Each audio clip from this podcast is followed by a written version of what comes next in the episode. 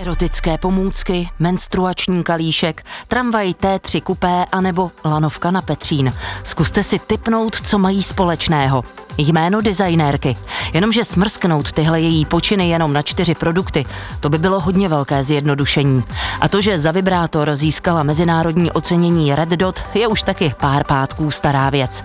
Život jde dál, přináší nové projekty a jestli se na ně dívá pořád stejně inovátorskýma očima, tak na to se v zápětí zeptám. Ze studia Českého rozhlasu Plus zdraví Nadežda Hávová. Hovory.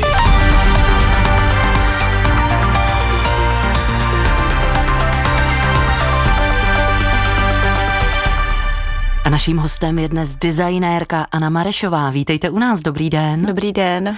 Zítra je Valentín. Nejčastěji se prý k tomuto svátku dávají květiny, bomboniéry a taky sexy prádlo. Já o tom moc nevím, protože Valentín tedy doma příliš nedržíme, nebo vůbec nedržíme, ale kdyby vás, ano, někdo obdaroval třeba na Valentína vibrátorem, měla byste z toho radost?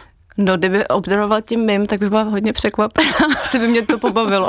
Ale obecně asi jo, myslím si, že to je takový období, teď je venku zima, takže je dobrý uh, obdarovávat pomůckama. Myslím si, že se to hodí. Počkejte, pomůckami, které zahřejí, nebo jak to myslíte? Pomůckami, zima, které zahřejí, takže si myslím, že to, že to je dobrý čas určitě darovat takovou věc. Já začnu náš rozhovor opravdu tím, co v souvislosti s vaší tvorbou možná nejvíc lidi zajímá, to je design vibrátorů a venušiných kuliček. Kolik je to vůbec let, kdy jste s nimi přišla? No, letos Hoopdedů bude slavit deset let, takže už je to teda dlouho a předcházela tomu vlastně ta moje diplomová práce, což bylo ještě o rok a půl vlastně předtím. Takže se sama divím, že z takového nápadu vznikla moje vlastně kariéra. A myslím si, že se tím budu zabývat ještě dlouho. No. Já myslím, že nejste určitě jediná, kdo na erotických věcech postavil svoji kariéru. Ale mimochodem těch deset let sledujete, jak se třeba proměňuje trh s erotickými pomůckami, anebo už je to téma, které jste opustila. Prostě je tady vibrátor, který jste udělala, venušiny, kuličky a míříme zase dál. Tak mám vlastně rozdělenou tu svoji činnost na takový vlastně dva segmenty, což je ta značka, kde můžete najít všechny ty možné pomůcky, nejen erotický, už jste zmiňovala i ten menstruační kalíšek, takže jdeme hodně i do vlastně takových jako ženských témat. A pak je ta druhá rovina, což jsou projekty, které nesouvisí s, s erotikou. Hodně často teda, to jsou pak třeba kolejová vozidla, což vlastně hodně lidí překvapí, že to je takové jakoby úplně protipol skoro tomu. Jiný typ produktu. Jiný typ produktu, bych řekla, i jako rozměrově, i tematicky. Já vždycky říkám, že to je vlastně jedno, jestli člověk dělá vibrátor nebo tramvaj, protože obojí musí jako dobře fungovat a dobře vypadat. Takže k tomu přistupuju víceméně stejně. A vlastně, jak jste se ptala, jestli se nějak proměnil ten trh, tak já mám pocit, že do jisté míry ano, nebo obecně začaly vznikat i značky, které vlastně nejsou už tak vulgární, jako to bývalo, a myslím si, že se změnil celkově přístup lidí spíš k tomu tématu. Samozřejmě já už to nejsem schopná tak jakoby dobře Rozlišit? rozlišit, protože to je, jako vlastně jsem v tom v podstatě každý Ponořená. den, takže mm-hmm. mě to přijde už úplně jako přirozený. Nejde jenom vlastně o erotiku, ale vlastně o sexuální zdraví a o nějakou osvětu. Třeba máme venušiny kuličky, které vlastně skvěle fungují na posílení pánevního dna, takže tam se motáme kolem témat povolené pánevní dno, ženy, co mají po porodu, inkontinence a tak dále, tak dále. Takže já jsem jakoby se dostala do spoustu témat v rámci toho jednoho projektu a to mě na tom vlastně přijde zajímavý a to mě baví a zároveň i cítím to, že nejsme jako mm, jenom pro ženy. Naopak, já to beru tak, že jsme značka i pro muže. Že mě baví, když ty muži jsou zvědaví a zajímá je, co potřebujeme. A vlastně o tom to má být. No. Kolikrát za den tak otevřete to erotické nebo sexuální téma? Denně, protože když pak objednáváme výrobu, takže já jsem, v tom, já jsem v tom vlastně denně, ale vlastně už na té jako bázi toho, že řídím tu firmu, já už to fakt vnímám úplně jako přirozeně, což byl ten záměr na začátku, prostě udělat uh, ten design takový, aby prostě ty lidi se cítili dobře, nestyděli se za to a bylo to přirozený. Mm-hmm. Ano, řekněte mi, je mi jasné, že když navrhujete tramvaj nebo lanovku na Petřín, že se toho určitě hodně pokreslí. Musíte spoustu věcí nebo modelů si třeba i vyrobit. Jak se to tak dělá u vibrátoru?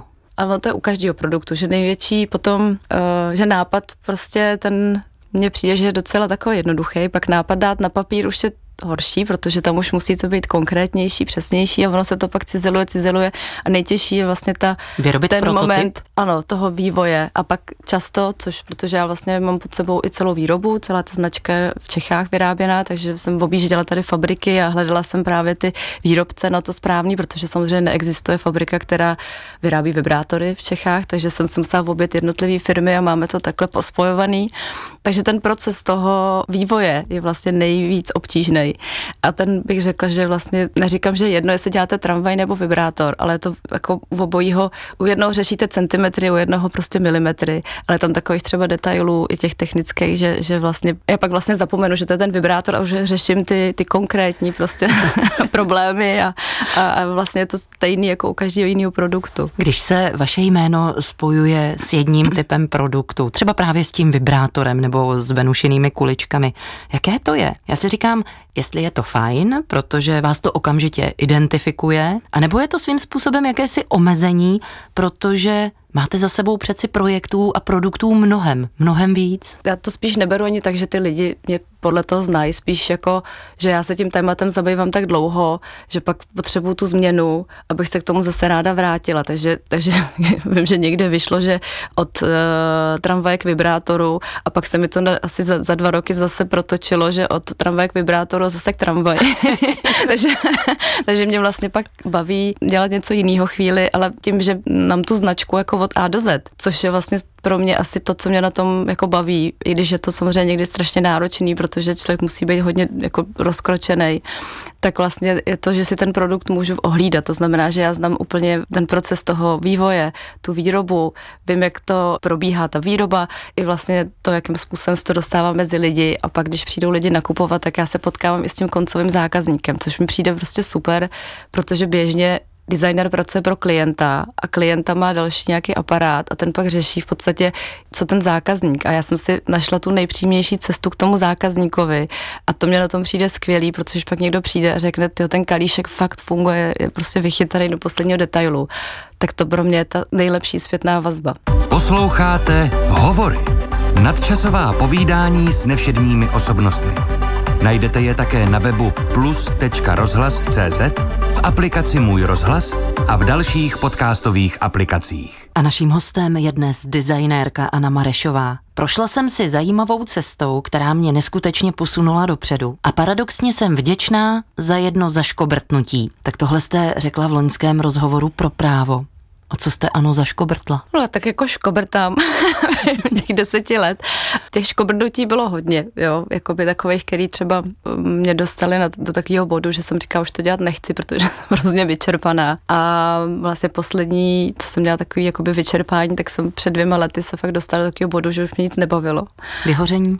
Dalo by se to tak říct. Myslím, že asi jo. Já jsem s tím nikde jako nebyla, že by mi někdo to jako řekl, že to vyhořela, neví. Ale hmm. vlastně podle těch pocitů a podle toho, jak jsem se cítila, tak už to bylo moc a myslím si, že to bylo způsobený asi i tím rozkročením, co jsem tady řekla, že mám na starosti spoustu věcí a je to dlouhodobá i něčím třeba frustrace, protože víc než designu se věnuju prostě provozu a nastavováním nějakých jako systémů a tak. A tenkrát mi to dostalo úplně do takového stavu, že jsem prostě vůbec jako nechtěla nic a odjela jsem na, na tři týdny na Kostariku. A já jsem byla vždycky zvyklá vodit na dovolenou a po třech dnech už jsem měla energie, už jsem si něco vymýšlela a tak dále a tak dále. Teď jsem tam byla už druhý týden a furt bylo nějak divně a říkala jsem si, to je nějaký divný. A vůbec tam to je plně nádherný, nádherná příroda, skvělí lidi a já jsem tam tak jako byla, všechno jsem to viděla za takovým jako za sklem. Vůbec hmm. si říká, to vůbec nejsem schopná prostě jako absorbovat. Absorbovat. Vůbec, no vůbec. Hmm. No a furt jsem si říká, co budu dělat a najednou jsem byla i ve, jako jsem sama sebe vystresovala, že už se budu vracet. A ještě jsem si neodpočala a úplně jsem si říkala, ježišmarja, ježišmarja. No potkala jsem se tam s kamarádkou, která, když mě viděla, tak mi řekla, Anna, ty tady musíš zůstat do té doby, než ti bude dobře. A tenkrát, je blbý říct díky tomu, ale v podstatě díky tomu, že byl lockdown a nic se nedělo tady a já jsem mohla pracovat online, že jsem vždycky čtyři hodiny ráno odpracovala, co bylo nutné. Tak jsem tam zůstala bez asi šesti dnů, čtyři měsíce. Mm-hmm. Myslím, že to nastartovalo takový ozdravný proces.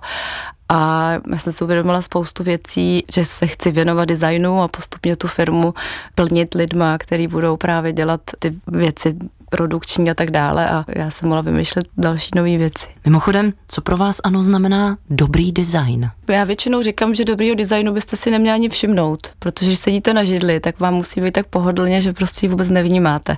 Určitě mám ráda i třeba takový ty jako art designové věci, které jsou spíš jako do, do umění. Ne, nedělám tyhle věci, já jsem průmyslový designér, mě zajímá ta produkce. Já jsem odmala strašně ráda sledovala takový ty dokumenty, jak se třeba něco vyrábí a ještě takový ty komunistické fabriky a rozhodně jsem na to vždycky koukala úplně. Pak jsem samozřejmě milovala filmy pro pamětníky, kde byl pan továrník vždycky a tak dále a tak dále. Myslíte výrobní pásy. Takže výrobní a pásy linky. A tohle mě vlastně nějak jako fascinovalo z nějakého důvodu, což jsem si uvědomila zpětně. Takže já jsem spíš fokusovaná na tu průmyslovou výrobu a mám ráda prostě ty věci, které jsou ověřené časem. To znamená, že často se ani neví, kdo je navrhl, ale skvěle fungují a, a, a m, jsou tady s náma prostě a vůbec si jich nevší, jako nevšímáte. Já to vždycky říkám třeba na kon věci s čajem, jo, to jsem vždycky měla boje s mojí mámou, protože vždycky, ježiš, to je tak hezký, tak hezký. Já říkám, no ale já se každý den tou konvicí poleju a ji prostě nesnáším, kdyby byla, nevím, zlatá, tak ji prostě nemám ráda. A to je přesně to, co jako na tom designu miluju, když, když ta věc vypadá dobře a zároveň skvěle funguje. A tomu já říkám dobrý design. No tak dobrý design, spíš umění anebo užitek? Já jsem pro ten užitek a když je to už do toho umění, tak já už to vnímám spíš jak umění, no.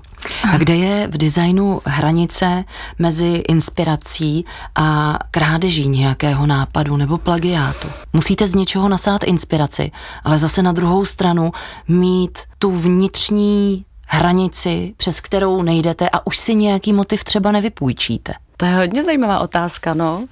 Já jsem taková, že jako ty věci sleduju, zase nejsem úplně jako, že jsou třeba lidi, kteří se zabývají designem víc teoreticky a mají podle mě větší přehled než já, bych řekla, že já vlastně sleduju jako i někdy divné věci, ale, ale často co třeba? Jako různě, jak jsem říkala, mě zajímají ty výrobní procesy a takové jakoby věci, že pak mě někdo řekne o umění nebo nějaký designový výstavě, já to vlastně třeba nevím, hmm. protože prostě jsem fokusovaná jinde. Na ty výrobní linky. Na ty výrobní linky. Jako vlastně koukám i na nějaký třeba technický principy nebo principy, které fungovaly a já koukám docela i třeba do historie, mě jako zajímá, co se dělalo, protože si vždycky říkám, tyjo, když, že ty věci třeba fungovaly dobře, tak je škoda je jako vymýšlet znovu. A není to plagiát? Ne, neříkám, jako, že, že to člověk veme jako komplet, ale Aha. spíš jako nějaký princip, že mě zajímají jakoby ty principy. To, kde to jako končí, nás, asi tam je jakoby tenká hranice, no, ale samozřejmě myslím si, že potom, když někdo něco jako fakt skopíruje, tak je to vidět, protože což je vlastně zajímavé vidět u těch čínských výrobků, protože Číňani, nechci teď jakoby říkat, že všichni, ale do jisté míry to tak jako funguje, umí skvěle, uh, oni mají jako teďkonc už jako špičkový technologie a tak dále, a tak dále, umí skvěle napodobovat nebo kopírovat, ale často oni začínají od toho, jak to vypadá a pak jdou jakoby do toho principu. Když to vymýšlíte a opravdu to vymýšlíte, tak ta věc je vymyšlená od toho prvního bodu. Takže většinou u těch kopií tam jsou nějaké věci, které třeba nenavazujou nebo něco tam nefunguje. Takže já si myslím, že ta kopie potom se právě projevuje tímhletím způsobem. Nedokonalostí. Nějakou jakoby třeba v té funkci nebo něco tam je prostě udělaný tak, protože ten proces myšlenek nejde opravdu od toho nápadu nahoru, ale jde to prostě o to, jak to vypadá a nějak se to tam udělá vevnitř. Setkala jste se, Ano, s kopií nějakého svého vibrátoru? No, vibrátoru ani ne, ale vím, že začaly podobné kuličky tenkrát a už je to dávno, dávno, dávno, co jsem, já vlastně to mám tak, že se mi to párkrát jako stalo, taková situace, že jsem mi někdo třeba vyčerpal nějaký nápad a já jsem, mě to začátku hrozně rozčilovalo, protože ten člověk je hrozně bezmocnej. A já jsem si řekla, že se tím nebudu rozčilovat, samozřejmě záleží, jaká je ta situace, ale že prostě půjdu dál a vymyslím něco, něco dalšího. Samozřejmě takhle, nejde to takhle snadně, ale většinou, většinou, jako když se mi to stalo, stalo se mi to asi dvakrát, tak to bylo nepříjemné, ale, ale vlastně myslím si, že po nějaký situaci vzniklo právě v období a celá ta kolekce, že někdy je dobrý se v těch věcech nešťourat a prostě říci, já udělám něco prostě dalšího, no. Zkuste vyjmenovat tři designové výrobky, které třeba nemůžete pustit z hlavy a je vám líto, že jste s nimi nepřišla právě vy? Je, tak to já takhle nemám, je to právě spíš mám ráda, že když, že když něco je, tak já miluju samozřejmě té tři tramvaj, ta je prostě skvělá, no, to je jako, s tou, kdybych přišla, tak jsem určitě spokojená.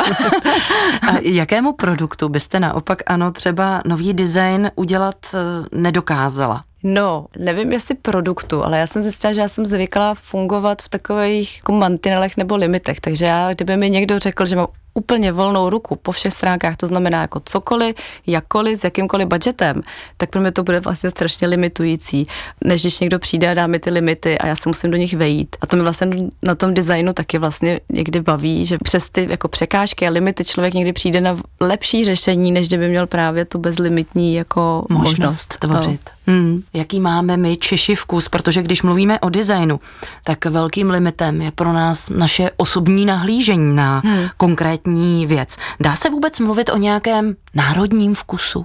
No taky zajímavá otázka, národní vkus. No já si myslím, že ono to, myslím, že to vždycky formuje celkově ta společenská situace, celou tu, to vnímání. Já vždycky jako koukám do těch šedesátých let a říkám si, že vlastně ty věci vznikaly jako organicky a byl dobrý i ten produktový design, vzniklo spoustu jako ikonických věcí, včetně tady zmíněný tramvaje. A pak najednou, jak začala období normalizace, tak ten design taky začal tak jakoby upadat a to bylo i z důvodu toho, že vlastně ta společnost byla celá taková jakoby za... kteří zapouzdřená, vlastně nikam neměla žádný ideály a nic, prostě najednou to bylo takový celý zakonzervovaný a takhle se i zakonzervoval ten design, takže se pak vyráběly ty věci strašně let stejně a i když byly kvalitní a dobrý, třeba všichni si vybaví bílý, nebo ta generace mě a, a ty starší, nevím jestli ty mladší, od, od Stanislava Lachmana, takový bílej fén a ten vlastně je skvělej. On je úplně, jako skvěle se drží, na tu dobu úplně skvěle fungoval, ale když ho vyráběli prostě x let, tak všem podle mě už lez na nervy a nikdo ho už nechtěl mít, takže samozřejmě po revoluci jsem přišlo spoustu jaký špatný produkce, levný, tak to všichni chtěli, protože najednou to byla ta změna, jo, a mně vždycky přijde, že to nejde úplně jako oddělit ten design, vytrhnout, ale že vždycky je v nějakém kontextu celý té historie, jo, a mám pocit, že teď v tuhle dobu, i po tom covidu, mám pocit, že lidi začali jako fakt přemýšlet víc na tou udržitelností, jo? Že předtím se to tak jako, no to bylo takový jako hezký o tom mluvit, no a teď mám pocit, že opravdu jsme si trošku, dotkli jsme se něčeho, co prostě najednou začíná mít obrysy. Myslím si, že ta udržitelnost v budoucnu bude mít jako výrazně uh, větší jako, jako platnost, vůbec ten, to slovo bude mít význam a myslím si, že spojení vlastně tady s tou jako s válkou a s, změny ekonomický, tak vlastně najednou pociťuju, že to směřuje tímhle směrem a zároveň já mám hrozně ráda u toho designu to, když není takový okázalej a je prostě fakt jako praktický. Ne jako, že by byl jako fádní, ale vlastně příjemnej, ale zároveň neplejtvavej. Tak to mm-hmm. mám v sobě. No. Takže jestli tomu rozumím správně, design by měl v sobě mít i nějaký sociální dopad. Měl, no, měl by určitě dobře jakoby ovlivňovat. Proto mi i baví ten public transport, protože mě někdo říkal, bych dělala auta. Říkám, mě auta vlastně, nevím, já jako dělat facelift autu každý rok, aby se prostě jich prodalo víc, mi nedává smysl, ale udělat tramvaj nebo nějaký dopravní prostředek, který tady bude prostě jezdit třicet let a má vydržet a má vlastně bavit celou tu dobu, nebo vlastně nevadit aspoň v tom, v těch, tak, tak vlastně mi to přijde jako zábavnější jako určitě úkol. Uplatňuje se i v designu humor? Jo, já myslím, že jo. Že se... Co vás mám... pobaví? No, tak my třeba děláme, když děláme marketing, tak já se snažím tam prostě dostat nějaký jako srandy, protože mám, český humor mám ráda, divadlo sto pět, tak to je nejoblíbenější jako divadlo, takže já vlastně mám ráda český humor. Já si umím představit, jak asi veliká je ve vaší branži konkurence. Kdo na trhu uspěje? Záleží, jak ten designér si to nastaví, protože někdo může být přesně ten designér, co hrozně rád jako třeba fakt kreslí ta auta, takže jde prostě do fabriky a tam fakt kreslí a je prostě zaměstnanec a dělá to super, já to hrozně obdivuju, takhle kreslit neumím. Dělají to můžete ty... tady říct veřejně.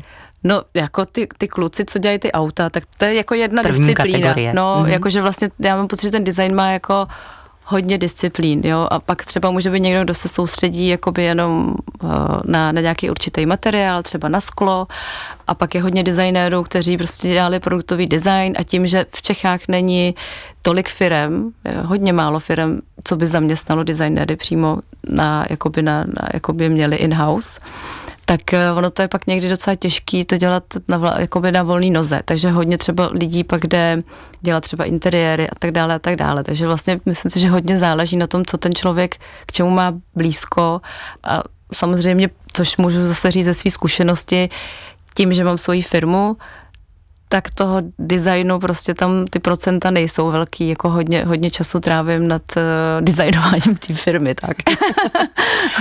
Je investice do designových věcí dobrá investice? Podobně třeba jako do zlata nebo do umění? No tak když si koupíte věc, která vám má jako fungovat a vydržet dlouho, a koupíte si něco třeba kvalitnějšího a vám to fakt vydrží místo jako dvou let, prostě sedm a ještě vás to jako nezlobí. Já teď narážím na typ třeba počítače, co vám nebudu říkat tu značku.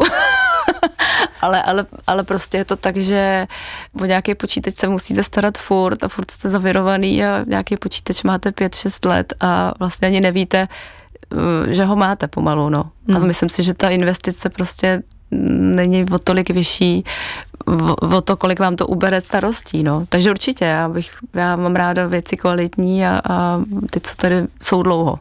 Ano, co na vás tenhle rok třeba čeká? Co máte rozkresleného? Co chcete udělat? No, tak uh, myslím si, že čeká lanovka ještě. Mm. Bude asi největší, největší věc letos, tak uh, jsem na to zvědavá. Zároveň se na to těším. Těším se na to, až vyjede. Což... Jak bude vypadat, až pojede na Petřín? Zkuste nám ji popsat. No, tak ona je taková právě docela nenápadná, ale mě má, já jsem právě vlastně s tím týmem jsme to jakoby tak uh, prostě uh, pojali. Hrozně jsme se na tom shodli, že chceme, aby ta lanovka byla... Uh, aby z ní líp bylo vidět, než aby ta lanovka byla vidět. Takže má dokreslit celý ten Petřínský kopec a zároveň tam je taková, ještě jsme vymysleli takovou interakci, což ono to bylo v zadání a převedli jsme to teda do takového momentu, kdy tam je, tam je situace, kdy ty lanovky se potkávají, jsou tam dva vozy a oni skoro uh, se tam zastaví. A tím, že Petřín je kopec lásky, tak jsme tam vymysleli takovou věc, že když se skoro potkají, tak jedna na tu druhou mrkne, to znamená, že blikne světlem a ta druhá se začervená, což znamená, že celý ten vůz uvnitř prostě bude červeně svítit a pak zase se jako oddálej a ta vychladne a ta už nemrká. No a vlastně je to moment, který vlastně vidíte i nebo získu a nebo je úplně jedno, v jakém vagónku jste, protože uvidíte, jestli se vyčervenáte nebo se červená ta druhá. A já jsem si říkala, to je vlastně dobrý, a když se to udělá tak, že nebude nikdy jasný, který bude mrkat a který bude červená, tak vy si to můžete tak jako říct, tak uvidím, co mě potká, jestli se já zamiluju, nebo se někdo zamiluje do mě. Takže to jsme tak jako do, doplnili tady do toho designu. A jsem ráda, že jsme tam nedávali žádný jako přídavný věci, že to funguje tady ten princip i sám o sobě, jakože ty světla tam budou a nemuselo se tam nic dávat navíc. A když bude všechno klapat dobře, tak kdy se svezem? Já myslím, že to je přelom roku dva tisíce dvacet čtyři dvacet pět, takže já věřím, že na jaře dvacet pět už tam bude mrkat.